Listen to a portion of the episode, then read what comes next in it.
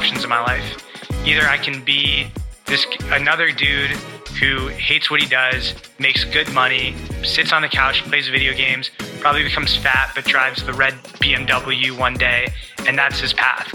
Or I can go and do something that is risky that I would love to do, and I'm gonna take a chance on it, and I can completely fail, but at least I know that I went and I did it. Hey everyone, welcome back to the Bitcoin Renaissance podcast. Today I sat down with my good friend AJ Agrawal, who went from being broke after a failed startup six years ago to recently selling a two year old e commerce business for eight figures. Along with his investing philosophy, we discuss optimizing your health in your 30s and how much of his net worth he has in Bitcoin. Please enjoy this conversation with AJ. AJ, thanks a lot for coming on to the podcast. Yeah, thank you so much for having me. I'm excited dude, uh, we haven't really caught up properly in a while, but it's great to see you here in San Diego. And uh, let's start off with this. Uh, can you tell the audience, uh, for, for the people that don't know, what you do? Yeah, totally. And super excited to, to be here. The what you do question is weirdly like hard for me to answer only because I've done so many random things. And I feel like every few years, the what I do changes. And I feel like just in general, it's easy for us to get put into this box of like, what do you do? So like you're an entrepreneur, you're a marketer, etc. Whereas I feel like for a lot of entrepreneurs, there's no really set box to go in. So like for me, I think when I first started my career, I owned a marketing agency. So I was the marketing guy. And then from there, we dove into doing a lot of ICOs. So I became the marketer for ICO guy.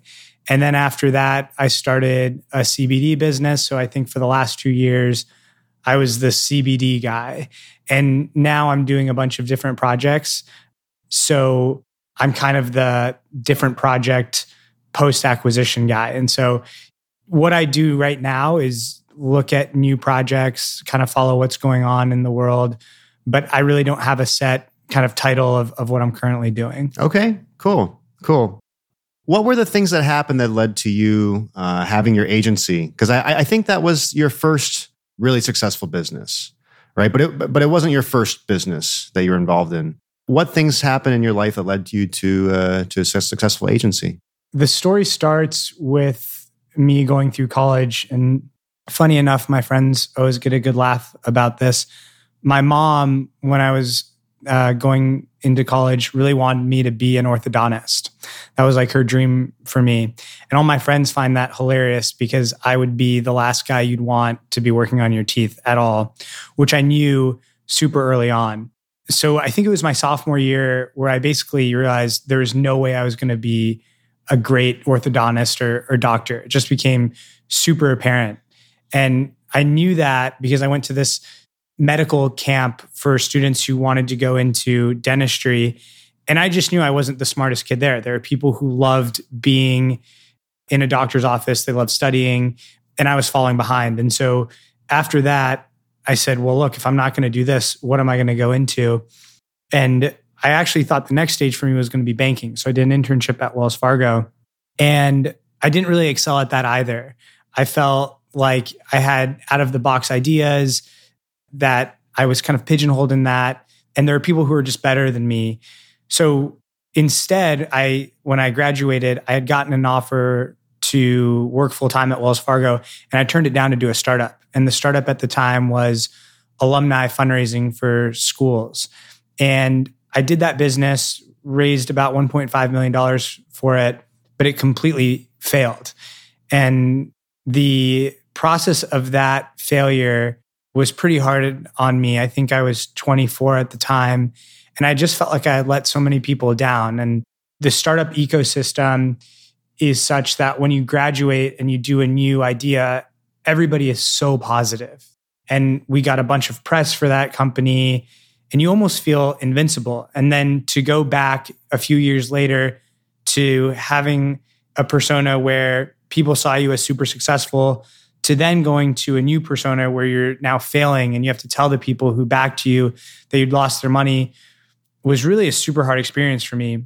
So, as that company failed, I just so happened to meet my fiance as that was happening. We met in the Bay Area and I had no money. So I was like, look, I need to either figure out a way where I can make money so I can save this relationship or I'm going to move back to where I'm from, which is Ohio.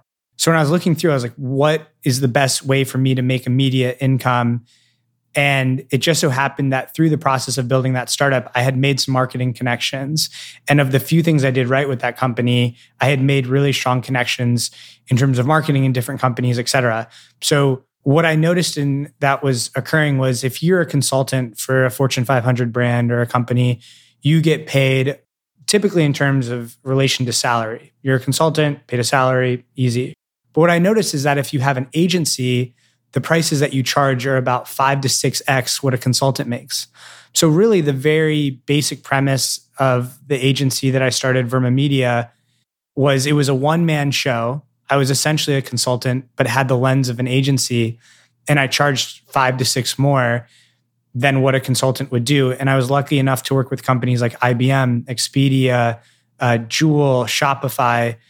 And then that agency just ended up taking off and so I worked on that until I was 28. Yeah. Can you talk about how you got the first couple clients with the agency? Yeah, totally. So the initial clients all came from referral based introductions, which was really helpful. And then from there, I think we did really, really well. Is we were super big on doing an amazing job for the clients that we had. And then the from there, it just kind of grew organically. And I think the difference that I noticed was most people have really bad experiences with agencies. I think the advantage that was out of necessity for me is I was really a one man show. And so a lot of the companies that we were working with, they got to work directly with, with me. The other side of that is I actually could prove that I was moving the needle for these organizations. So a lot of what we were doing was on the SEO side. And I could show that, hey, look, since you hired me, you had done better, like your marketing performance improved. And then from there, it just snowballed into more and more clients, which, you know, you build, I, I kind of built upon it. So I think the biggest thing is tapping my initial network, which was really huge. And then just doing above beyond job for those initial clients. And once you do that really well, it's pretty easy to get clients. I think there's a lot of really bad agencies. So performing well kind of puts you uh, above the rest. So, despite the startup failing, the network that you built through that allowed you to succeed quickly with the agency. Is that correct? Yeah. And I think it also gave me a different frame of mind where initially I had assumed that having a company and being successful is building a business that you could raise a lot of money for. And going through the process of having investors and seeing what happens when you fail and being accountable to your investors gave me a different side of business where it's the unsexy version of actually having a cash flow positive business where you don't need investors, which is kind of ridiculous to say because the core principle of business is to make money. But unless I had that traumatic experience, I would have never built the agency like we did. Like our agency was 85% margin wise out of everything. It was a highly run, profitable business that never took outside capital.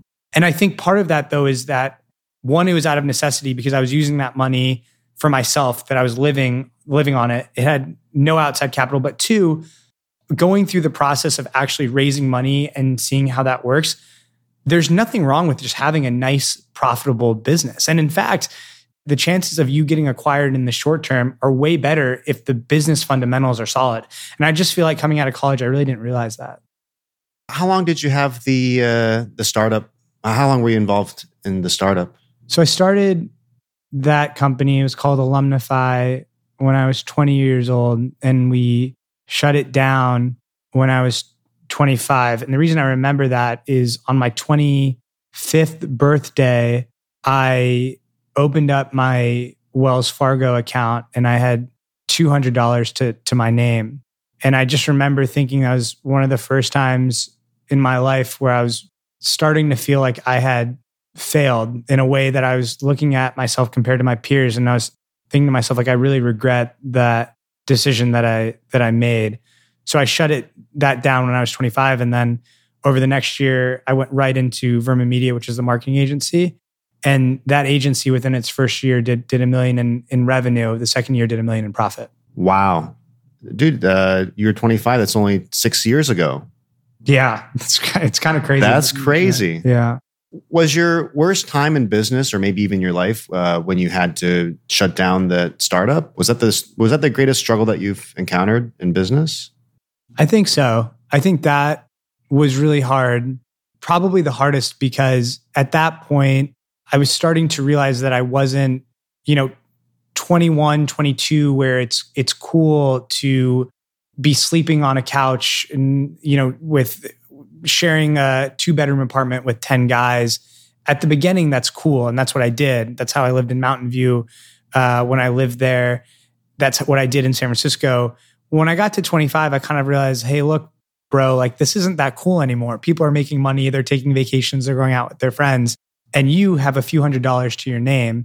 You know, I, I remember taking out my now fiance out to dinner and being worried that my card was going to get declined. And I started to think about that more and more as I got older. So when that failure happened, it was more than just me feeling sorry for myself and my investors, but it honestly was like a loss of identity to an extent.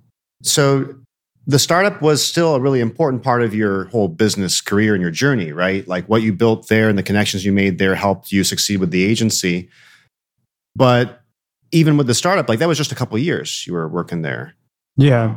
And like uh, for people that maybe have uh, a job like uh, comparable to your time at Wells Fargo, or people that are thinking about starting a company or agency, do you have some advice for them? Because you know, as you know, I also uh, used to have an agency, and and that's a that's a real struggle with the you know with getting the first clients with with building up the the monthly revenue but uh, of course in the end you and I were both grateful for for that and it opened a lot of a lot of doors for us do you have some advice for people that are thinking about starting a similar business or uh, have just started an agency like that yeah i would say it's a simple concept but one piece of advice that i would give is that there is no way to generate long term substantial wealth if you're trading your time for money.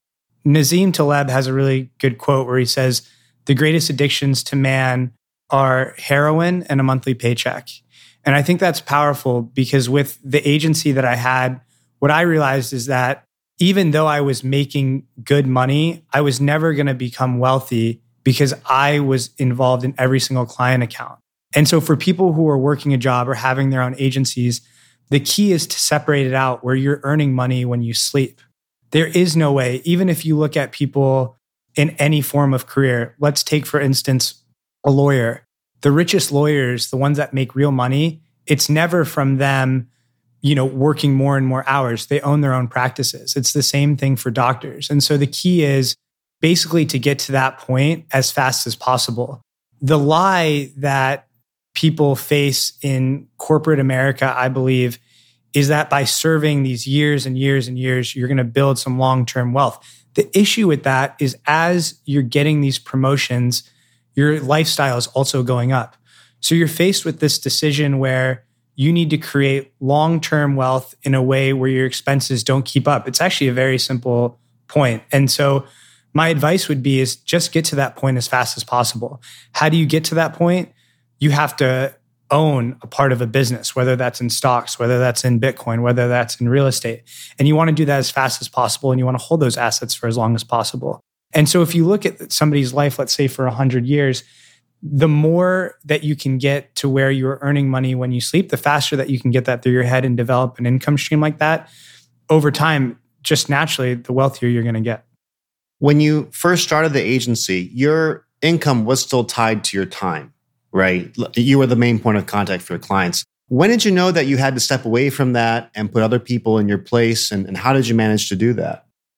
I think where I realized it is when I had started working with Juul, uh, the vaporizer company. And at the time, they were an earlier stage startup. And what I noticed was that I was working extremely hard on their account. I was like spending seven, eight hours and putting everything I had to move the needle. And in return, they paid me a great agency price. You know, it was at the time the highest paying client that I had. But what was funny is I sat back as I got their monthly payment and I thought, this is a fraction of what the founders have made. And further than that, the amount of money that I made them, what I actually made for myself was a fraction of it. And I think that was an eye opening experience to say that the real way that I would need to build wealth was having a team, a business, like I was saying before, and getting away from that. So I had I had multiple options to do that. One was to invest my money properly, and then two was eventually go in to building my own products and running my own experiments, which is the natural progression that I made after the agency. At what net worth did you did you start to invest? Uh, was it quite early, or because obviously a lot of your net worth is in the businesses, also the, the equity there. But uh, around what level do you start thinking, okay, I need to have some investments outside of my companies? Yeah, when I went over 100k, I started thinking about it, and initially my plan was to follow a very basic investment thesis, which is what I still do today, although that thesis has changed. So the the first time I made over six figures, I did things like I started to put money towards my IRA and the rest of my money I put it into the S&P. So like my general advice which is is pretty boring, but I think it still holds true. The first thing I think is to eliminate the urgent debts that you have. So if you have tuition debts, et cetera, paying those off, having a few months of runway. Once I had those two things, it was the first time I was able ever able to think about where to put my money. Now my thesis has changed. I don't put money towards my IRA. I don't really put money in the S&P. But at the time I was like, okay, let me do these things because that's kind of the traditional wisdom that that you get, especially if you're not actively investing. At that point in my life, I was probably spending about 5% of my time looking at investments. So for the general person who doesn't really know where to put their money, S&P is a fine bet. If you want to save on taxes, put in the IRA. That was the thesis that I had up to when I became a millionaire. When I became a millionaire, the investment opportunities that I got, my philosophy, those things started to change. But up until 27, that was the basic investment thesis. Mm-hmm. Okay. Would you still recommend to people to buy S&P or has your view on that uh, changed a bit? I think if you are willing to spend a few hours a month on researching and looking at companies that are doing well, then there's no need to invest in the S&P. I think the S&P is for somebody who doesn't want to spend any time on their investments and they want to put their money into something that's consistent. There's nothing wrong with the S&P. The S&P does what? Maybe 10 a little bit lower percent on average every year. It's it's fine. You know what you're going to get. Where I would push people is like there's an extra step. So for me, my stock portfolio now is I like to invest in monopolies. Those are the games I want to play. So for instance, I don't think Google is going anywhere. So I'll bet on Google. I don't think Apple's going anywhere. I'll bet on Apple. I think Facebook's a monopoly. I'll bet on Facebook. I think Amazon's a monopoly. I'll bet on Amazon. Where I struggle with is the argument that an S&P index is better than betting on monopolies. So what I would tell people is the monopolies that exist today are so obvious that you're better putting money into those if you're going to put it in the market than putting the S&P. If you want to be even less risk averse, you can go onto the S&P and see which companies are actually doing well. This is all public information. So if you dwindle down the S&P 500 to companies that are actually performing well, who have healthy financials, what are you down to? 100? So by saving taking out those 400 companies, the, the, your rate of return is going to be way higher than the 10%. You need to do that once or twice, maybe a year. So I would say, unless you're so busy that you can't spend two hours to look up this research, there's no need to be doing the S&P. You should be investing in tech monopolies or at a minimum, scrape out the companies whose balance sheets aren't healthy. We may have talked about this before, but I, I don't like the, you know, I don't like the idea of investing in the S&P, you know. And the reason is I don't think there's anyone in the world that buys the S&P and says I have equal conviction in every single one of these companies. I think their their chances of success are all equal, right? And so if nobody, I mean, but, but that's what you're expressing by buying the S&P is you're you're you're betting that all of these will have the same chance of performing as well. So if I were to, you know, have an allocation in stocks, I would do exactly what you did. The tech monopolies that are virtually impossible to unseat. I would put money there, and uh, and I think people uh, should avoid being intellectually lazy and and not just buy a basket of 500 companies, and uh, well, put in a little bit work and hopefully uh, look at Bitcoin too, as you and I both have. okay, man, you have the agency still and it's doing great. And yet you still started a few more businesses. What was the motivation to add more uh, companies to your portfolio? What what was intriguing about going into other industries, and what did you decide on? I think for me, owning an agency is rewarding in the sense that there's something great about when you do work for a client and they like it, and I like the B two B aspect of that. I think my natural personality is B two B sales. I would wake up and I can do cold calls, and I actually love it. I look forward to be B two B meetings, and so I think that's what's always drawn me to the agency. And it's a great cash flow business. What I also had a desire for always was to eventually do my own product. And I remember I, I was on the sales call one time and I was telling the potential client about all the results that we were getting. And this guy on the phone to me just says, AJ, if you're so good at marketing brands, why haven't you ever done your own product? And I had no response. I had no response. And I was like, wow, like that's a really strong point. And I thought after that call for a few days, I said, what would be more powerful? If I said, hey, I had 100 clients and this is what they've done, here's satisfaction. Or if I came and I said, hey, Kentaro, you're doing CBD business. Well, great. Not only do I have an agency where we've worked with 100 plus clients, they've had results. I built my own company and it's doing more revenue than yours in a faster time. Here's the playbook of how we did it. And so from there, I started to think like, wow, it would be really cool to do my own product. That's something I wanted to do. At the time, I think I started to go in this weird sense where the following weeks, I became more and more detached from the agency. And personally, that for me just wasn't healthy. Like, I remember I have always actually had this addiction to video games ever since I was young. My brother would find me like in sixth grade, I'd be playing this game called NCAA football. And I would start playing at 5 p.m. He would wake up to go to school the next morning at 7 a.m. and I'd still be on the couch. I was doing the same stuff, Counter Strike. and I'm telling you, the way that these people have designed these video games, same thing with Instagram and Facebook, it's just so addicting. And so when I became detached from the agency at the time, I fell in this spiral where I was just playing video games six to seven hours a day. And what I've always thought about video games when I reflect on it is I was working harder on beating that video game than I was at my agency. And so what that showed to me, and it's just really for anybody who plays a lot of video games, that should be a very clear indicator to you that you don't love what you do. Because if you're willing to work that hard on a video game, harder than your actual job, then it must ask you why you're more engaged with that. It's because you hate your job. And so that was eye opening to me. And one of my best friends, Deep, actually told me, like, hey, look, dude, like you, what you're doing right now, you're, like, you're better than this. You can do more. You're not happy doing what you're doing. So that and the combination of what the client told me said, okay, I want to do a product. And so for me, the next question became, what product do I actually want to do? I uh, ran cross country in college. Health has always been a big part of my life.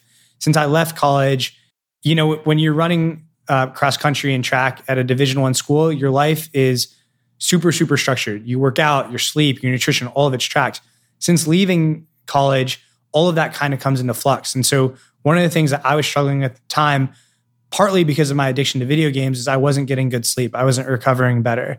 And while weed can help that you can't really smoke weed every single day and then be a functioning human being. At least i can't. It's really hard to do. And so when I was looking through solutions for that, I found CBD. And CBD, I think from a personal level, matched with my lifestyle, helped me. But also, CBD was an industry that was high margin, which I think a lot of e commerce entrepreneurs ignore.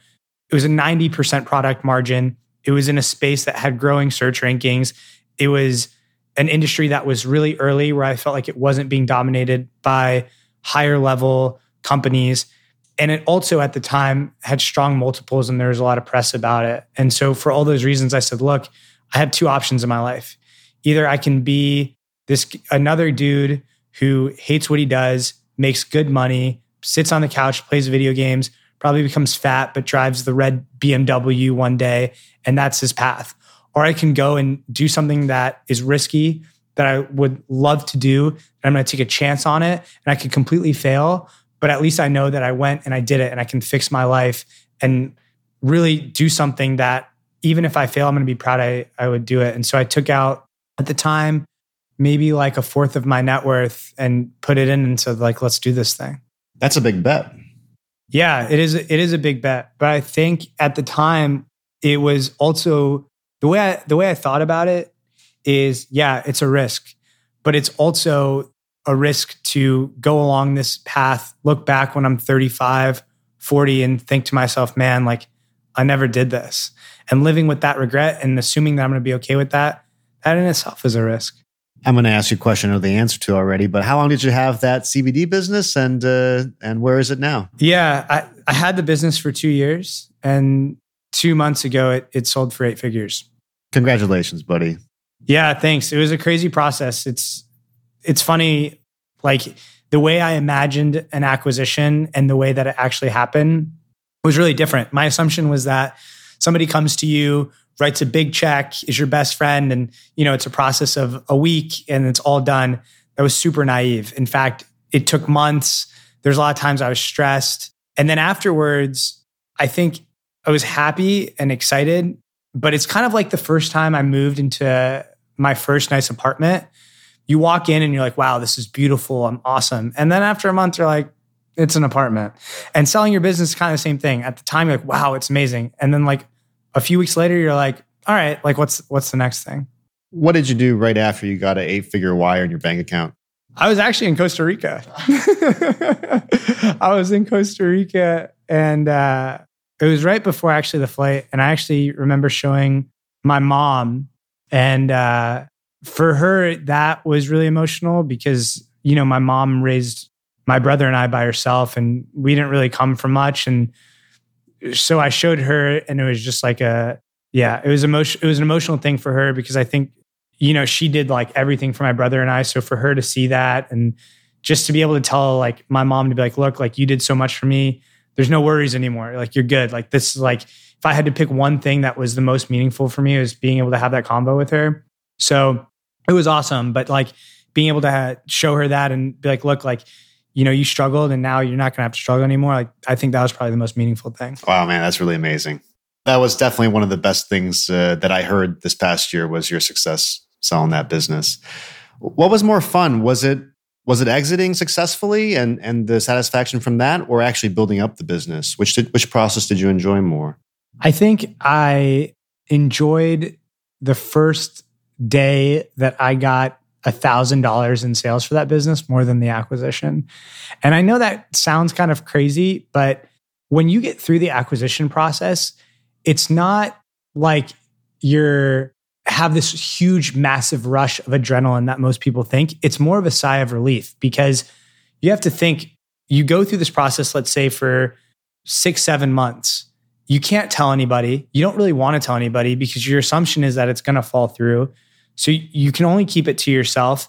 And then every step along the way, you're thinking that this deal is going to fall apart and you have to run your business. What a lot of people forget is as you're going through due diligence for months, sales need to go up to the right or the deal doesn't get done. And so as it gets towards the end, people like for me, my loved ones knew, like my fiance knew something was stressing me out. So I told her, my mom started to know, some of my really close friends just knew something was up. So then you tell them, but still, the deal is a week or two weeks away. So then you start thinking in your mind, all these thoughts start rushing in. What if the deal doesn't happen? How are you going to tell? What are you going to do afterwards? Are you going to be able to run the business? Are you motivated? And so finally, when it gets done, it's just this like oh, sigh of relief. But there's on a on a different level when you start getting sales. Like the first time I got thousand dollars of sales, I had the Shopify app on my phone, so it was going to ching, to ching, to ching, and I would refuse to turn it off. Even in like a movie theater, I'd let it go and it was just rush of adrenaline every single time. So in a weird way, yeah, I think I was more excited when I started to get initial traction. And then at the very end of it, after the acquisition, it was just like this deep breath like, ah, it's good. You've started some other projects also. Do you hope to have a similar conclusion, uh, like an exit with those projects too? Are, are you building companies to eventually exit or or are, are the other projects more for cash flow? Yeah. So those businesses are being run for cash flow. Although I think with e commerce, especially, there's two ways to run the business. One is cash flow, which is the way I've always run these businesses. So for the CBD business, Verma Farms, we never raised outside capital. I was the only shareholder of that business. It was profitable from day one. The, the company's EBITDA was over 50% in relation to, to revenue. And the other businesses that I've started since, Deep and I have started a company called Blue Atlas. That business is run in a similar way. There's another business I have, Elman Ride, that's run very similar. Those businesses are run quote unquote for cash flow. But really, I think the cash flow based businesses are also the more interesting ones that actually get exits. Like I think our CBD business got an exit because our margins were high. We didn't have a bunch of outside capital, so we were able to make a decision very quickly. And the business was profitable. We we're over 50% profit. I think the companies in the space that struggled were the ones that, and even still to this day, if you're a CBD business and you're not profitable, it doesn't matter if you're doing $6 million, $7 million, $8 million of revenue, there's not a market for you. You have two options. Either you run a profitable, sound business, or you get to 10, 11 million dollars of revenue. And then from there, there's opportunities that you can get based off of revenue. I feel like that's starting to even dwindle away in the CBD space. So to answer your question, for all these businesses, it's the same core principles, which is the core principles I advise any person who's going to e commerce. Pick a product that's extremely high margin, have that project, uh, find a marketing channel where you're getting a solid ROI, aim to get that business, even though it's very hard to do, over 50% profit, and then just grow and scale. It doesn't matter if it's slow, just have a, a sound business and you'll have an exit. If you're going to shoot for the stars, that's a different story. Then you can raise outside capital. Then you can go through and run, run a bunch of ads and get people, even if you're breaking even or just to subscribe, that's totally fine. Just understand that that exit for you is not happening until you reach a massive critical mass. And if you need to keep raising rounds along the way, you should really calculate the amount of equity that you're losing. So for Verma Farms, we had an eight figure exit but I was the only shareholder. There's no outside capital. For somebody who raised, let's say, three or four rounds, they would need to sell, let's say, for 50 million to have the same result. So I, I say that, and it really traces back to the story I was telling you before with the agency after Alumnify, how those businesses were completely different. There is nothing wrong.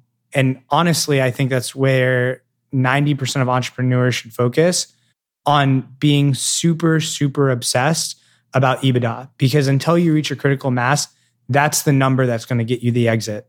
It's not your top line revenue. Let's talk about your investing philosophy and your investing thesis.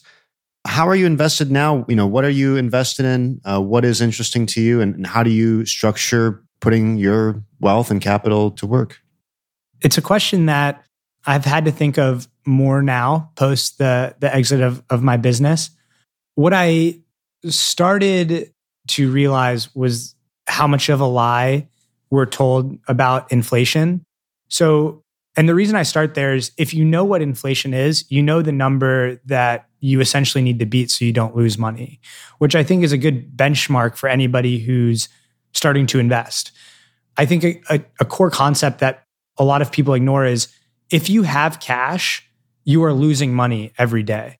And I take a pause there just because I think for a lot of people, they have this sense of relief by holding cash in the bank. Like, oh my gosh, at least I have this.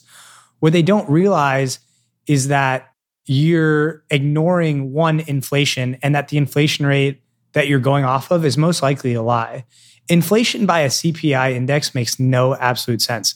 The, the way that that's built is for somebody who orders Doritos, you know, like watches Netflix and the price of Netflix and their Doritos go up three to 4% every year. That's how inflation is calculated through our government. That's not what inflation is. Inflation has to take in mind the price of assets. If you go and wanted to buy a house in Nantucket this year versus last year, that price of the same house in Nantucket has gone up over 20%. That is inflation. So that's a core principle where I said, okay, look, I need to find an investment that I'm getting over 20% year over year. And by the way, 20% is actually pretty generous. It's more like 25, but I'll say 20%. So I start there. Okay, so now where can I get uh, ROI on my investments over 20% if that's the benchmark? That's just so I don't lose money. Well, one is stocks. Okay. So if I'm looking at stocks, I said, well, I could do what I traditionally did before. So I look at these monopolies, Google, Apple, Facebook, et cetera. But with those companies, I say, okay, what rate of return am I getting? So off the top of my head, I think Amazon maybe got a 6% return, Google, Apple, Facebook, maybe in the 20% return. So, so we're keeping up with inflation with those stocks. I don't want to keep up with inflation. If the goal is for me to retire and never work a day in my life, I need to not just hit inflation. I need to make money. So now those stocks go away. So now what am I left with? Okay. So I, if I'm not going to do the S&P, if I'm not going to do stocks, I could do maybe real estate. So let's look at real estate. Well, what's the best form of real estate for me? Okay, so I want real estate where I can have something that is low maintenance. I don't want to actively work on this. I want it to be a passive investment. I want it to be fungible. I want it to be able to move very quickly this is against the traditional forms of real estate that you see. I can't move a piece of real estate from California to Nevada, for instance. If those taxes take place and they increase, I have no say. That's where the real estate is. So then I think to myself, okay, if I can't move the real estate, that this is an issue. And then I ask myself, how long do I want to hold this real estate? Well, in an ideal world, I would just live off of some of the interest that was made and I would pass this down to my kids. So, what real estate is the easiest, let's say, to give to my kids 100 years from now? Well, if I have a place, let's say in California or a building in New York, et cetera, are those going to be around in 100 years? I don't know, dude. Like, look at, there's a lot of factors that go up with that, building upkeep, et cetera. So, this drew me down a path of what was going to solve this issue. And the only solution that I could find was, was Bitcoin. Bitcoin historically beat the returns of almost any other investment that I could find. I think the byproduct of that that I will say is sure there are other things in cryptocurrency or maybe other stocks that that beat out Bitcoin short term, but I won't invest in something I don't understand. Bitcoin's pretty easy for me to understand, at least at a, at a high level. So I understand Bitcoin. Bitcoin, I've never thought of as comparative to a stock. I more have thought of it in relation to an asset so I compare it to, to real estate. I compare it to gold. So the advantage is there. It's easily transferable. If I need to, God forbid, you know, move, pick up and move, I can transfer it out. It's easy to sell. I can sell my Bitcoin to somebody across the world, no problem. So for those aspects, it's better.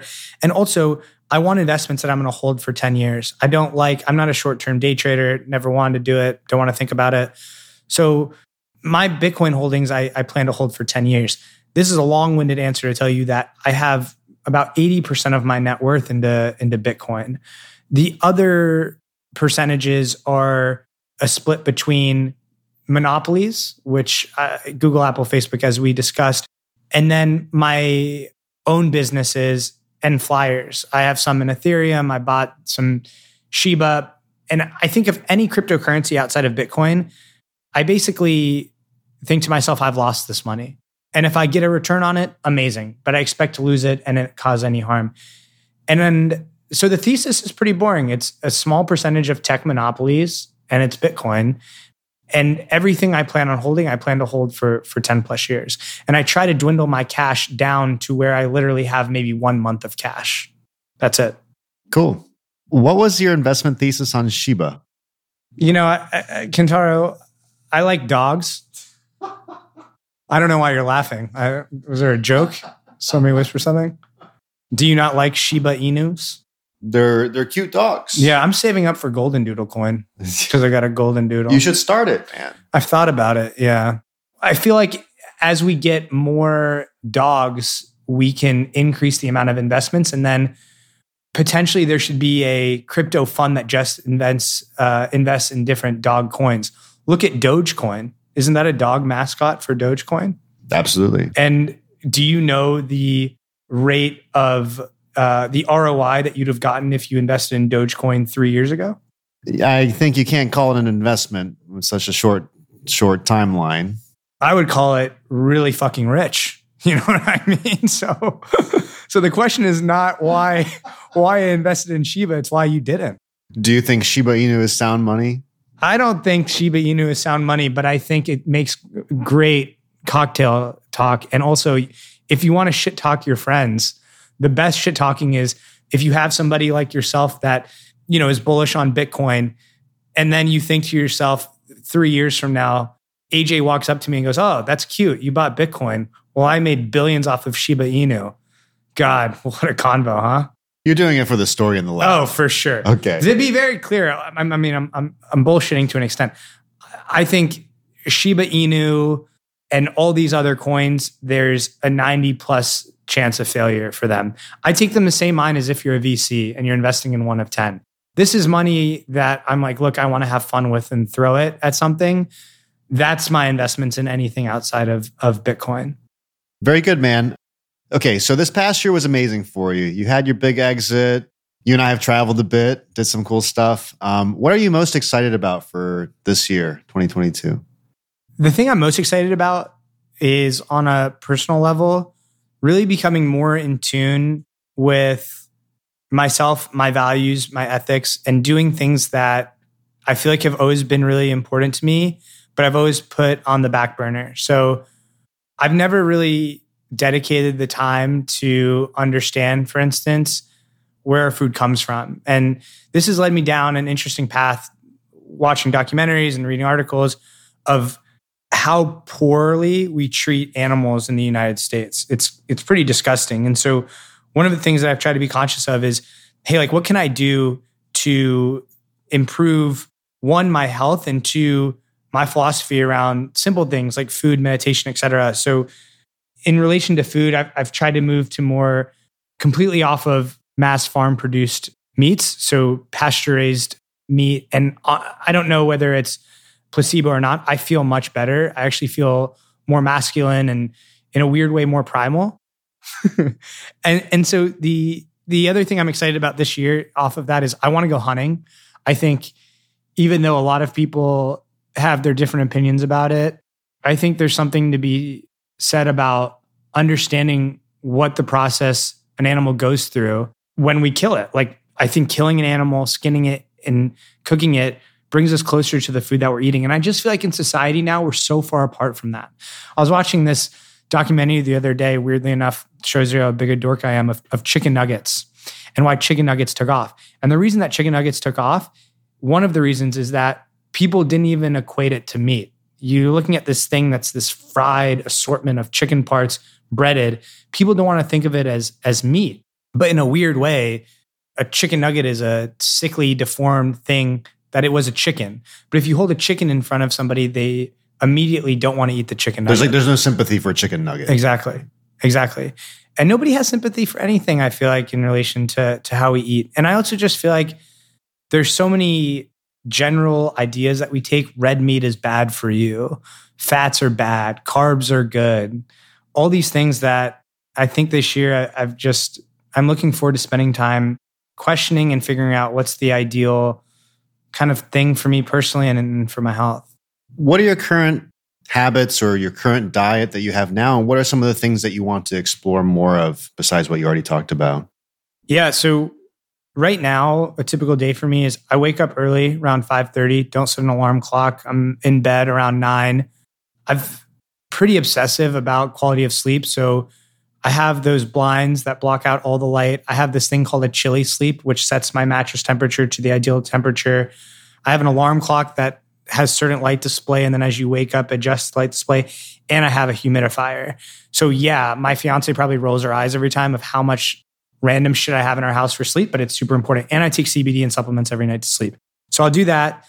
And then when I wake up at 5:30, I'm ready to to get up in the morning and and go out for the day. So I'll go to the the gym and then I'll do the sauna every day, 7 days a week, 20 minutes and I set that thing up to 190 every day.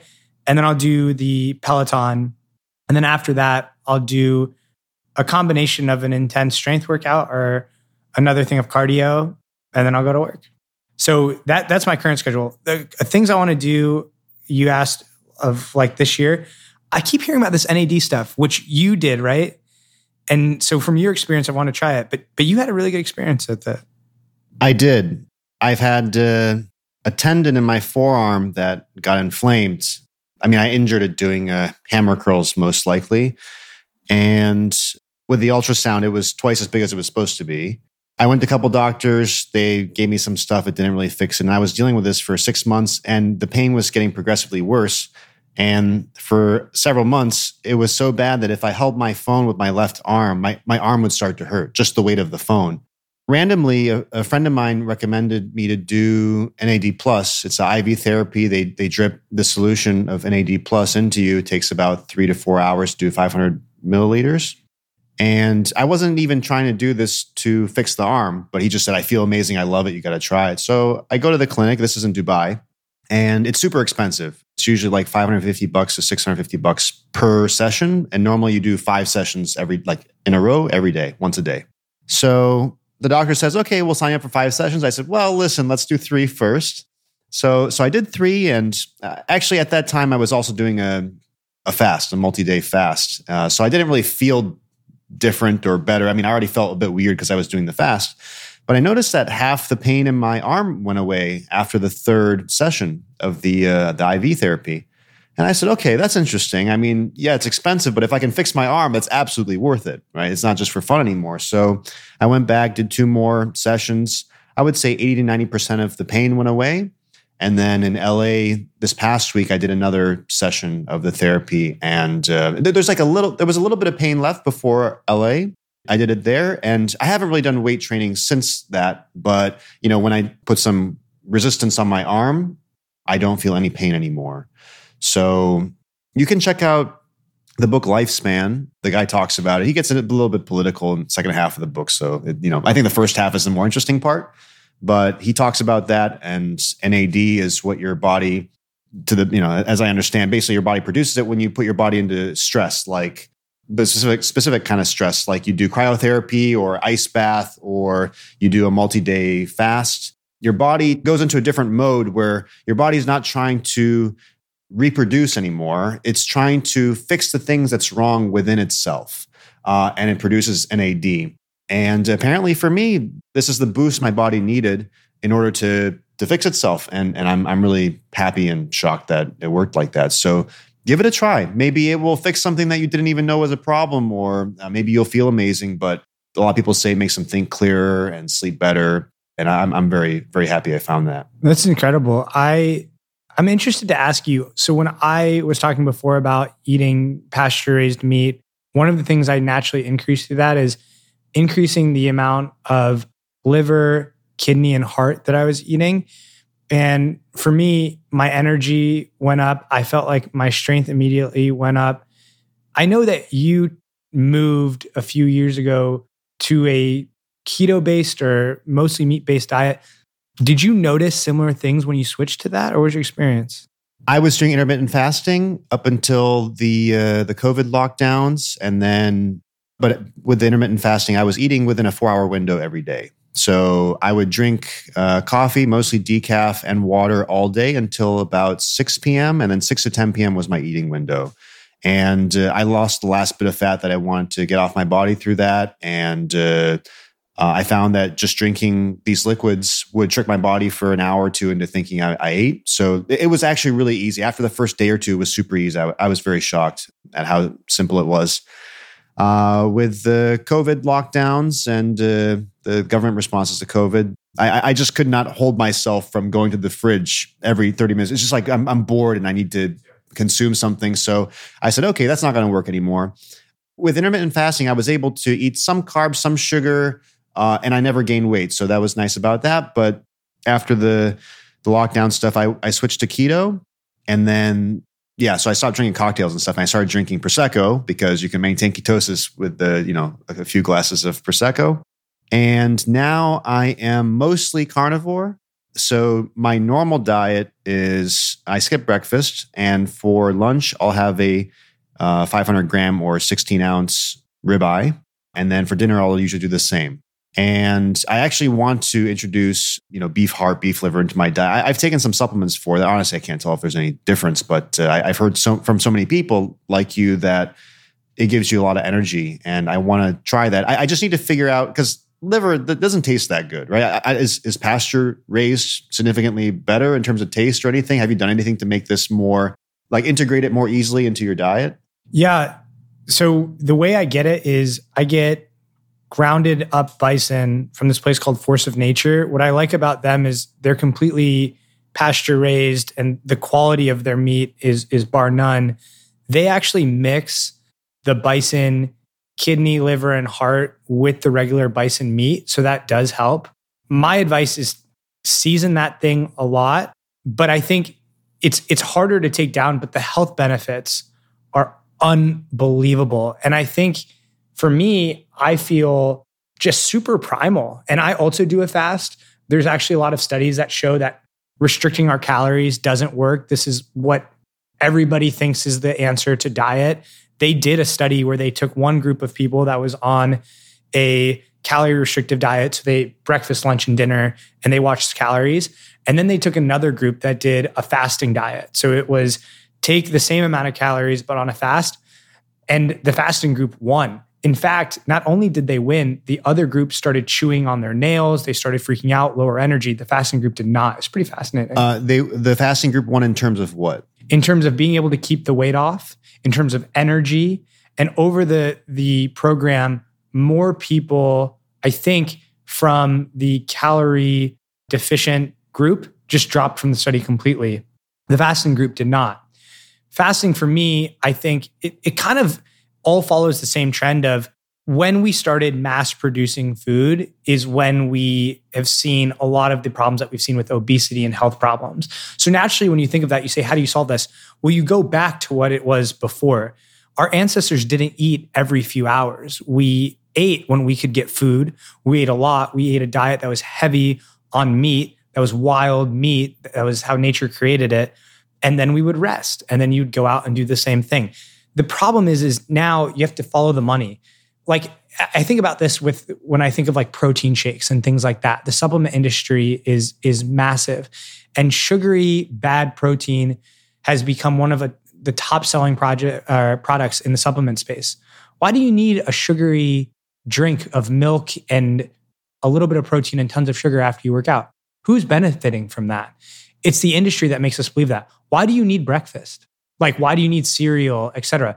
there's somebody who's profiting off that. You don't need any of those things. It's not needed. And in fact, the biggest lie that our government and health pushed on us was that fat is the issue. A low fat diet was what we needed. The people who ran those studies, they were funded by Coca-Cola. This is this is public information that's done. The real root I have felt and the only thing that's worked for me in my own personal experience is going back before all this bullshit that the government and different health organization, organizations put, pushed on us natural, healthy food at restricted times. And I think even in lifespan, that's a big part of part of the book. Right. There's so much uh, poison all around us. All the processed food. I mean, cereal like I used to eat that every morning when I was a kid. I and you look at this box. I mean, I, I wasn't. My mother never bought the super sugary stuff, but even just the the Cheerios. It's uh, like, I was a Reese's Puffs guy. Oh, oh yeah, that, that, stuff was good. But I, I, only got it at friends' houses because my, my mother would never buy that. But uh, all the processed food, all the seed oils, vegetable oils, it's it's all poison. We're we're just surrounded by poison, uh, but it's normalized. So uh, a lot of people don't understand. And also, uh, I'll, I'll, speak for myself when I say all the brainwashing in public school about uh, drinking milk. It's basically sugar, right? Uh, it's very, very high on the glycemic index. Our worst chocolate um, milk. The the fucking uh, the the food pyramid, biggest fucking scam ever. You should eat twelve servings of carbs of bread and pasta a day. I mean, it's it's insane. It's insane, and they're killing everybody. But uh, yeah, it, it, takes so much time to like figure this stuff out. And, you know, I, I was fat back when I lived in the US. And uh, there's just, you know, until someone presents you the information or you just slowly make your way around and figure out the truth, it's, it's, it's so hard to, to actually make progress. Right. And yeah, I, I never even considered to go like pasture raised, but uh, I suppose I need to look into that. Is it like, how much more expensive is it versus uh, the mass produced meats when you, when you do that? It's it's more expensive, but what you're getting, I believe, for what you're paying is way more like it, it's way more valuable. And also it, it resets your frame of mind. So like there's something to be said about completely ignoring the fact that the animal that we're eating is tortured. And for anybody that says oh well that doesn't bug me or like oh man like this is a you know like you're being sensitive okay go and watch that cow being killed or go and watch that pig like see them torn from their parents stuck in a cage where they can't move, jacked up with steroids, antibiotics, whatever it is that they need to make them grow, and then slaughtered. And then you eat it. I bet you it's harder for you to do it. So you choose to ignore it. And also, I think it kind of, there's this fault, there's, I think there's this sense that like to be masculine, you need to eat meat, which I think there's, there's a lot to that in saying like, look, the, the protein that we can get from meat is great. The vitamins that we can get is awesome and it's amazing. But there's a difference between eating a tortured chicken like chicken wings or eating tortured a tortured cow, seeing that meat versus a pasture raised beef. The colors are completely different. If I held like for instance a wild elk in front of you and then let's say a farm like a you know a mass produced uh, thing of beef they look wildly different the colors they're darker they're richer it just looks like a completely different animal. And so I don't think there's anything wrong if you're like, look, I don't want to eat meat. I think that's a totally fine answer if you're doing it in that regard. I think where the issue comes in is that if you do eat meat, and like, look, for me, this is a recent change. So I, I've gone through this. If you have the means to go and at least eat meat that you know was pasture raised, that wasn't tortured, etc. I just don't know the excuse not to. I really don't. I mean, do you do you feel like, for instance, do, do you feel like when you eat, let's say if we go to, I know you don't eat this, but let's say we were to go to McDonald's and get a get a burger. If I brought up to you like, hey, this animal was, you know, tortured and, and put in and like we, we never saw sunlight and was like put through all these things, would you think about that when you ate it or are you able to separate it? I think that if I could afford to avoid that, I would choose to. But also, I think this is a message that really gives you an impression once you see it. Did you see some film or documentary about this that influenced your thinking about like the animal's life? Yeah, I did. And and that's what really changed it. So there's a few documentaries on Netflix and then I read a few articles and and look, I think your point is a good one. I get it. There's probably people listening to this podcast where look, what you can afford right now is quick fast food or frozen pizzas or whatever it is and it's just not or maybe you live in an area where it's not accessible i'm totally conscious of that for sure but i think my advice would be is one do your research and then ask yourself how important is your health and also at some point you should just have a an ethical question and look i'm not the shining light of this there are times I'm sure where if I'm super hungry, oh, I like In and Out, dude. I really love In and Out. It's hard, bro. Or Chick fil A. Oh my God. Have you had Chick fil A? I've never had Chick fil A before. Oh my God. I don't know what they're doing, dude. I think they lace it with cocaine. That thing is still is delicious. But this the past few months, and I think going forward, I'm doing my best, man, to get away with it. And it changes your frame of mind too. When you start thinking about those things, it leads you down the path. Okay, if you're only gonna have pasture raised meat, well, then you start asking yourself, do you really need the food that's cooked in canola and vegetable oil? Do you really need to be cooking in things that have a bunch of plastic? And it just leads you down this path. I think health is a journey, it's a long journey. And so I think an easy way for people to start getting into it, at least, is moving to pasture raised. There's not a lot of people I can find that would argue with me that eating animals that aren't tortured is better, unless you're a sicko. Right. you know? uh, what is your eating window for the fasting, the intermittent fasting, and what do you typically eat during that time?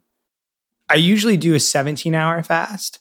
And when I started doing that, I had dropped from 172 all the way down to 153.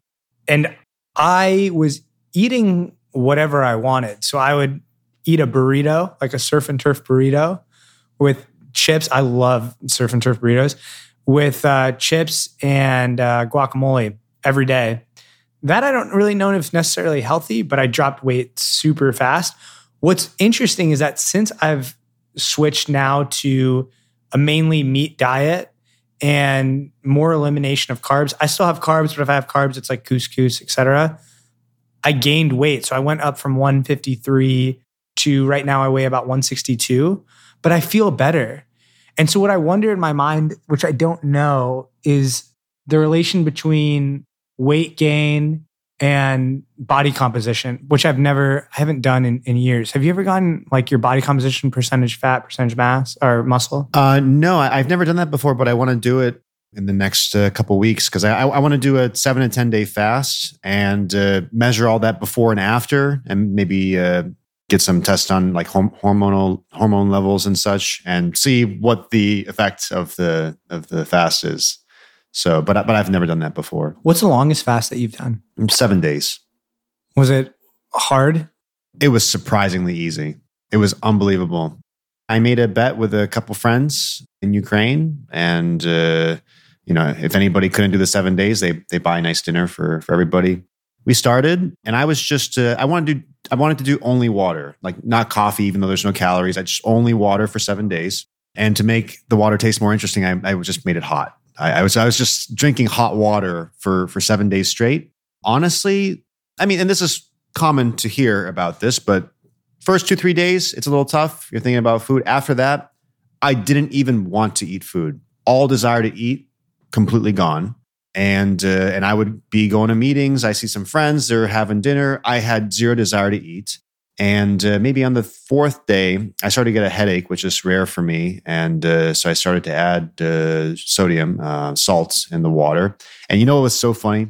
This hot salt water that you drink after four days of not eating anything, it was the most delicious thing I ever had in my life. It was so fucking good. I loved it. It was like ramen broth, you know? It tasted so good, man. And then on the seventh day, I went to a, a Georgian restaurant sat down, ordered a soup that I like, and I'm looking at this thing and I, I didn't even want it. I didn't feel hungry. So yeah, it's like two, three days of challenge. And after that, it's just a breeze. And uh, you save so much money when you don't eat anything. Time and really save a lot of money. Yeah, time also. And you don't even know what to do with all this additional time because you and I probably eat out a lot of meals and, uh, and every time you go out, it's like, okay, 30 minutes to get there, 30 minutes to order, 30 minutes, an hour to eat. It's like a, it's like a two hour affair every time. It's nuts. Did you lose a lot of weight after the end of seven days? I'm trying to remember. I, I think I lost uh, five and a half kilos, like 11 pounds. But like what I'm curious about is how much of that was water versus right. fat. Right. So that's why I want to do the, you know, test the body composition before and after. But after that, you know, I looked at my face and I said, wow, I'm really too skinny. You know, the the bones kind of protruding from the face a bit. But that was a big victory for me because uh, I used to be overweight. And to be able to control your body and understand how to become too skinny means that I have full control over my, my body for the rest of my life. Right. So, you know, when I was in, after being in Thailand for a couple weeks and eating green curry every day and gaining some weight, I just did a few days fast and I'm back to normal. The biggest benefit from the doing this was psychological. To do this thing that you know so many people said oh it's crazy it's impossible you're going to hurt yourself uh, you know even my family thinks i'm thought i was crazy. So i didn't tell them when i did it. For me it's obvious like the human body can handle this right? I mean really for 10,000 years you know there was never a time where someone doesn't eat for 7 days. It's it's ridiculous. So i had no doubt that it would be safe. I, I know guys that have done like 30 day fasts. Really? For fun yeah and, and just they love it so yeah, so you do this thing that everybody thinks you're crazy to do, and and you actually find that it's easy. And uh, the same way you feel control over your body because now you can lose weight on command, you also feel you have total control over your mind because this like big scary thing was actually just a, a little puppy that you had to to slay, and it was it was nothing. So it was really cool, man. It was really cool. I really recommend it to anyone that's curious. That's amazing. I've thought about doing multi day fasts. The thing I wonder, and I guess for you, did you did you lift at all during the seven days? Were you fasting? Like, no, no. I that was before my lifting. Do you think you could have? You think you could have? I think out? so. Oh, I think so. Okay. I mean, maybe maybe less. You feel a little different when you're doing the multi day fast because okay, the, the first three days are hard because your body is going into ketosis, assuming you're not already And then after that, you have this strange mixture, at least in my case, of like brain fog plus some mental clarity. It's like uh, I know they're opposite things, but but you feel like you're too tired, like you didn't sleep enough last night, and you know when that happens, you feel a little strange in the head. So a little bit of that, but at the same time, you can focus nicely on things. Uh, you know, you can focus well on things that you're trying to think about. So it's, it's weird not to shit for like six I was going to say, yeah, you go to that's weird. That's Yeah. weird. And I'm, I'm peeing all the time because Yeah. just drinking water. And the first, I'm sure that soup just went right through. The soup was delicious. Um, it was actually so they they advise against breaking a fast with meat because it's too Oh. heavy. And like so they say like ah start break it with some light stuff. And I, I said I don't care. So I, I ordered a, a meat soup, a kharcho Georgian soup, delicious stuff, and then uh, got some uh, khinkali. I think maybe ate it. You know, like Georgian meatballs, Georgian Oh. dumplings. Yeah, and So uh, good. well, my body was fine. Wow. Yeah, I have noticed the one of the benefits that I didn't think of when I started fasting was just the time you get back. When you're not thinking about food, when you don't need to be a pl- like be in a place with food. It's weird when you start fasting, you start noticing that like, oh, you start panicking if you haven't eaten for 7, 8 hours, and it's all mental. It's all mental. The thing that helped me is whenever I would get cravings, I just have coffee and then it goes away. But yeah, I think that just the time back for seven days, you must have gotten so much time, which is amazing. And it's a huge accomplishment. Dude, you don't even know what to do with all this time. But uh, yeah, I, I look forward to doing it again. Have you experimented at all with temperatures, sauna, cryotherapy? I did cryotherapy several times. Uh, it wasn't very consistent. The only notable thing was I, I, had, I, it would put me in a, like not every time, but maybe a third of the time I would leave and I'd be in an amazing mood, like just so happy and uh, grateful. And I would call my mom, and uh, it was like a, a switch. Wow. Yeah, but yeah, never did it consistently. Saunas also never consistently, and, and in fact, I, I'd say I do it quite rarely. But I, I know you've gotten into that a lot. Yeah, I have. There's a lot of studies that have come out about it helping with testosterone and the health benefits of it. I think, especially with COVID and stuff going around, for me, I just feel like it has to do something. There has to be some health benefits of your body being ramped up in temperature and you just sweating things out.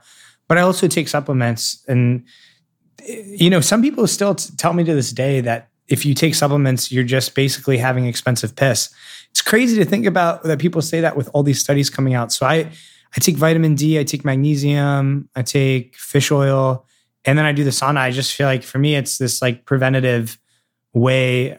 And like, look, if I'm wrong, I spent money on supplements. It's cheap insurance, yeah. right? right. Yeah. Um, my my grandfather, who I respect very much, uh, always said, "Yeah, my friends all told me I'm crazy for taking all these supplements. I spent a hundred bucks a month on this stuff, and and uh, and I always figured it's just cheap insurance. But it looks like I have the last laugh because all my friends are dead. oh my God. That's a morbid joke.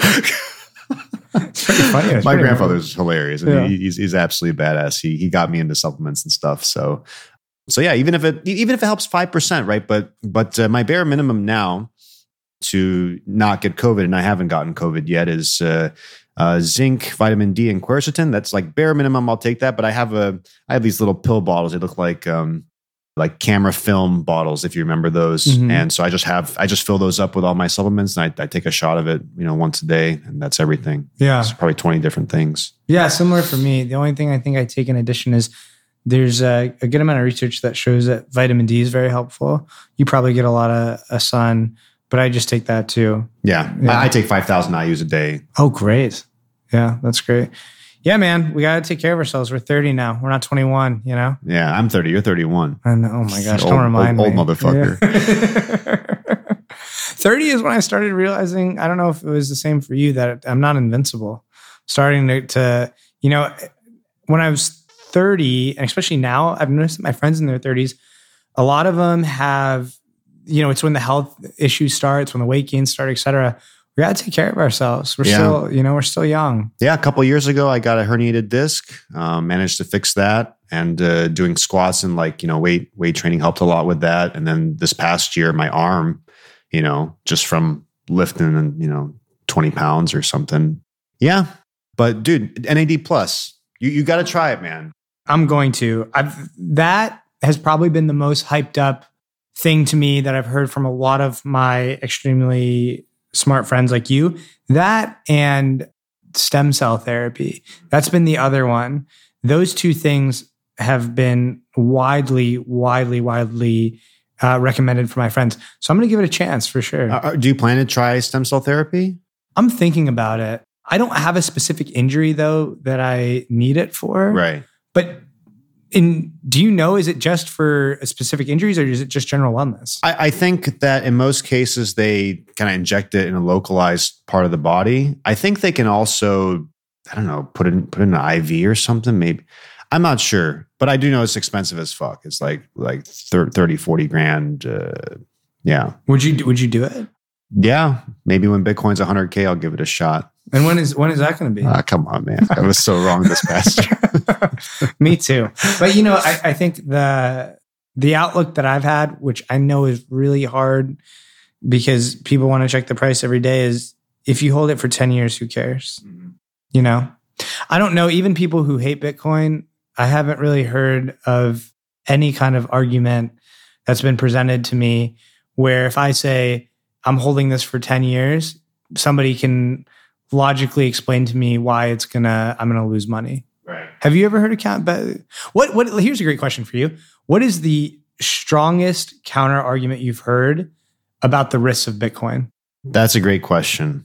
Well, man, uh, I think you and I have been trying to talk to the smartest people we know for years now and try to figure out how the fuck we can be wrong about this. And we've been kind of on this journey since 2017, I think, right? So I've been trying to find the reason why I'm I I will be wrong or can be wrong, and uh, Bitcoin can fail. I actually haven't looked deeper into this, but um, if, for example, all the undersea cables are cut at the same time, then that can kind of fracture Bitcoin. I um, you know, there, there's like, you know, Blockstream has a satellite, you know, they, they, they are able to, you know, broadcast blocks to anywhere in the world with these satellites. Uh, I'm not sure how that plays out. I haven't talked to someone technical about how this would play out if that happened. But you can pretty much only permanently stop Bitcoin if you turn off every computer in the world forever or turn off the internet everywhere forever. So I think the chances of it going to zero are virtually zero. I mean, I'll always buy it if it's zero, uh, right? You know, and this thing is just growing so fast. You know, it's a trillion dollar asset in 12 years with no CEO or marketing team. And if you look at the log chart over the its entire life, I mean, it looks like it's going up forever. So, what do you? I, I, I cannot. Yeah, I have. I have no good argument against it that I've come across yet, and I am still looking. Is there a time horizon where you say, look, you know, you have somebody on the show reaches out and says, "Hey, Kentaro, like I want to buy a Bitcoin, but I can only hold it for a year, two years, et cetera. Like, is there a time horizon where you say, look, like, because I mean, I think one of the things you and I agree on with Bitcoin is at least in the near future, there's going to be volatility. It's how every rising asset has happened. That's just the name of the game. I think I never get stressed, for instance, right now prices at 69 and then went down. I think right now is at 42. For me, it doesn't matter because I'm holding long term. But for I think a lot of people who are just getting into the space or thinking about investments, it, it kind of scares them off. And I think one of the points that I say is think of how long you're willing to hold the uh, your money in Bitcoin. If you're gonna hold it for two months, it's a different conversation, et cetera. What do you say to those people? What, what's the time that you should expect to be holding this? Ideally, you hold it for four years minimum, eh, because there's never been a period in Bitcoin's history where you make less than uh, 100%. I mean, you're always making over 100% per year compound returns by holding uh, over four years. You know, personally, I'll tell people like, listen, you know, money that you don't need for two to four years, I would put it in, but four years is the most safe. I think the more important thing is to not have zero, yeah. right?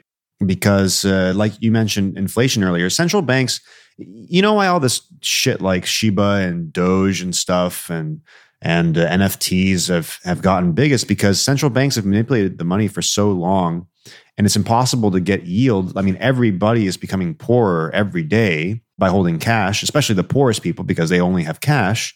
So that drives people into the most speculative shit, right? you know, I, I, I don't own any stocks, uh, and I know you do. Um, and I and, and if I were to, I would own the same stocks that you have. But essentially, you know, people are pushed so far out the risk curve that owning those stocks is like owning cash. Yeah. Right. Like like you hope to just match inflation with your stocks. I think That's the only goal. Right? Those stocks. Those are my. Those are my. Oh shit! Has hit the fan.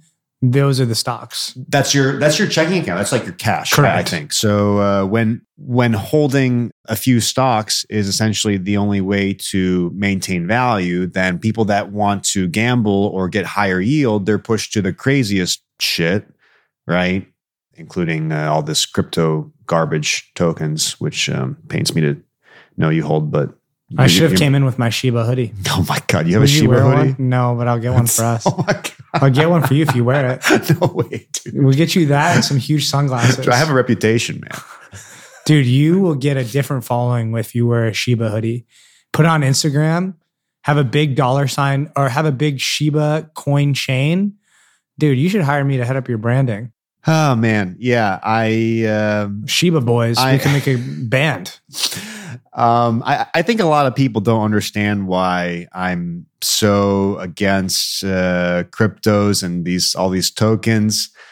Dude, I really strongly believe that Bitcoin is the most important thing happening in the world. And uh, yes, it just happens to make you know people wealthy in the process, also, which the world really needs. Regular people really need that. Regular people have been fucked over for fucking decades, right?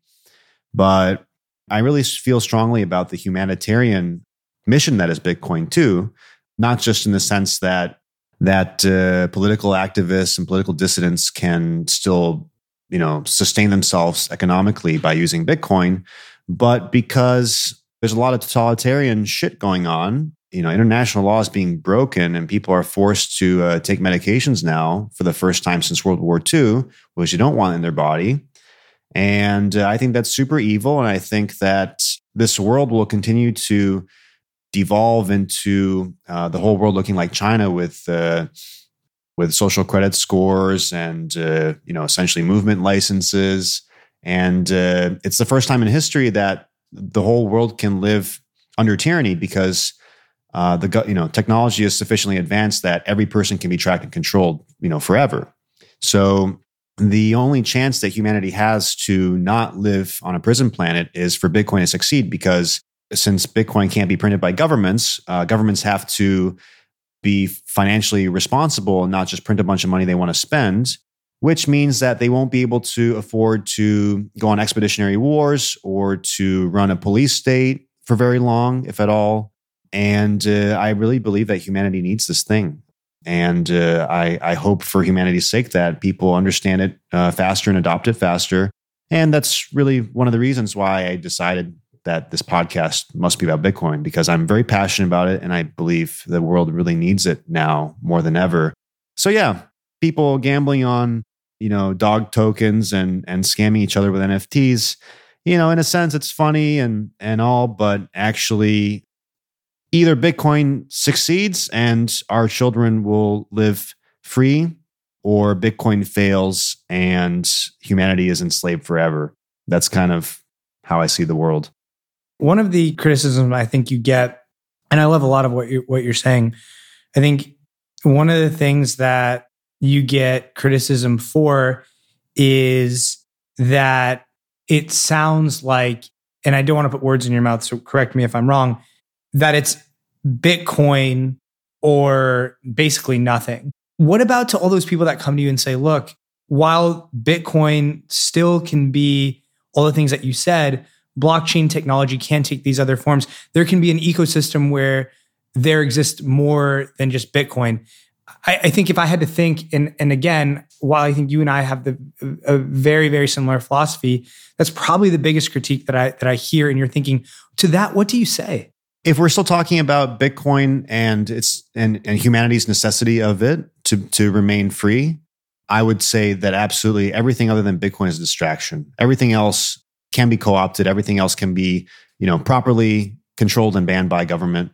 And even if every single government in the world banned Bitcoin tomorrow, they would not stop it. It's sufficiently decentralized. You have to shut off the internet or all computers everywhere forever to stop it. So yeah, all the other cryptos, uh, I think they are distractions and uh, they do not help move humanity forward at all. If we're talking about Bitcoin as an investment and the place that other cryptos hold, yes, uh, like you mentioned, uh, Doge, or I mean, you know, in, in, a smaller, small enough time frame, there's always assets that outperform some other asset, for sure, right? Like, okay, if you look at the last two weeks, the dollar outperformed Bitcoin, but you know, we're you know, we're not uh, gamblers or traders, we're we're investors, and I, I think that longer term there will be more than one crypto asset or cryptocurrency.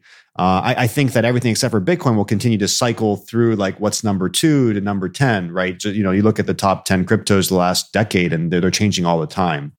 Uh, as an investment, Bitcoin may not, you know, the next two years, three years, five years or something. Um, there may be other assets, whether crypto related or not, that outperform Bitcoin. But uh, the only one that I would bet on to be around in 100 years is Bitcoin. I would not hold any cryptocurrency or crypto asset, or maybe even a, a house. I mean, like, is like if you if I buy a house tomorrow, what will be there in 100 years? Can I right. give it to my grandkids? I mean, like, this shit is like destroyed in 50 to 100 years for sure, right? Yeah. Plus, the house is so much work so much work. You're, you're going to spend one to three percent a year on taxes and maintenance, yeah. and then like you lose half of its value in like a you know a decade or two. Yeah, right? I always compare Bitcoin to when I hold it against something. I hold it against real estate. I don't even hold it against gold because come on, who's gold's a fucking joke, isn't yeah. it? So I so I compare it to real estate, and actually, even now I rent. I don't own my home. I pay a stupid amount for rent that I get a lot of criticism for. It gives a migraine, I'm sure, to my parents to know. But the reason I do it is because I just can't justify buying a home if there's Bitcoin. Renting is just buying optionality, right? Yeah, I think a lot of people shit on renting, but I, I think uh, it depends on what you're trying to do. And you know, for me, actually, I did just buy a place, but uh, that was uh, also to execute on a strategy to not have 100% in Bitcoin. You know, I, you know, your backup plan is probably stocks and mine is real estate in different countries. So for me, renting makes a lot of sense because I'm traveling all the time and I, I, I can't, uh, I can't spend more than two weeks in any one place. I just don't like it. Uh, so I'm, I'm buying optionality by renting and, you know, that you have a unique position in terms of real estate because you can borrow money for so cheap in the US and uh, you know I would probably consider that in, in your position because it's just so cheap. You know, I don't know what you can borrow money for two three percent or something, right? And I wish I could do that um, because that's such a strong arbitrage. You know, comparing that two three percent to the inflation rate, which is twenty to thirty percent. But yeah, you have to really. You should like the place that you buy this thing in too, and and I don't know if how married you feel to San Diego. Yeah, I think there's multiple reasons. One is you know, I move around a lot too, and I just don't want to be held in one place. Also, I feel like when people buy a place, they invest so much money into it. You know, you need a new porch, you need to repaint. Renting, you don't have to deal with any of that. My stove breaks, call the landlord. I love that. It's so easy. And I think there's a thought that our parents and our grandparents had that it's like a common saying when you're renting, you're just throwing money out the window. No, that's not what I'm doing. I'm paying rent. So I the other money that I have, I have optionality to put it into other investments that that do better.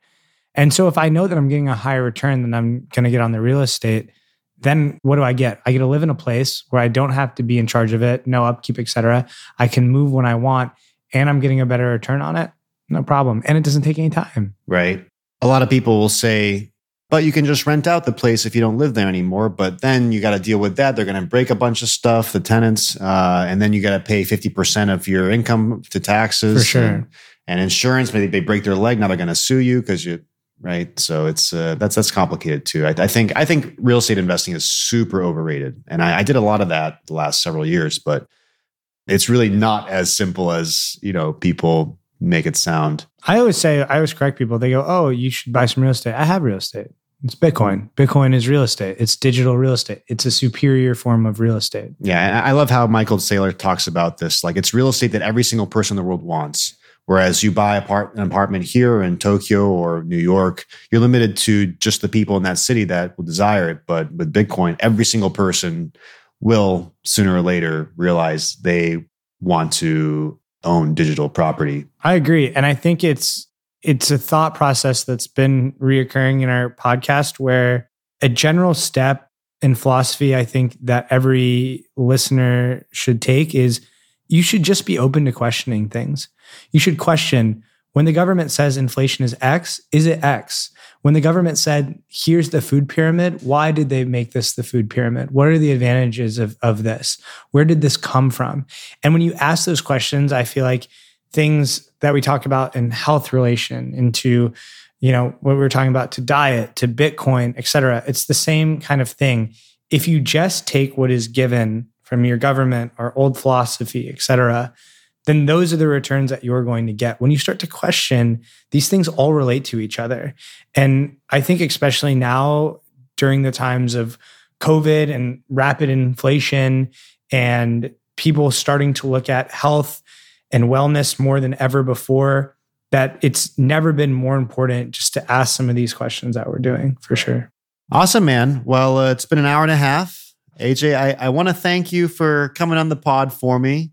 And I also want to say that uh, I'm really honored to be your friend. And uh, we've had a really cool journey the last several years because uh, we've kind of both grown together and uh, in, in, business and investing and, and health now. So uh, I'm really honored to be your friend, and uh, thank you for making the time for this.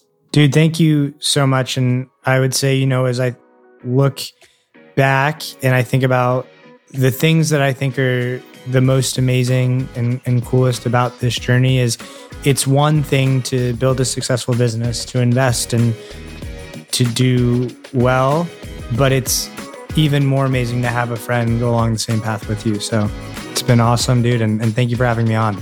All right, man. Thanks a lot. Have a good one. Catch you later. Thanks. Hey, everyone. Thank you for listening to the Bitcoin Renaissance podcast. If you want to get in touch, you can find me at kentaro.com. Thanks again and see you next time.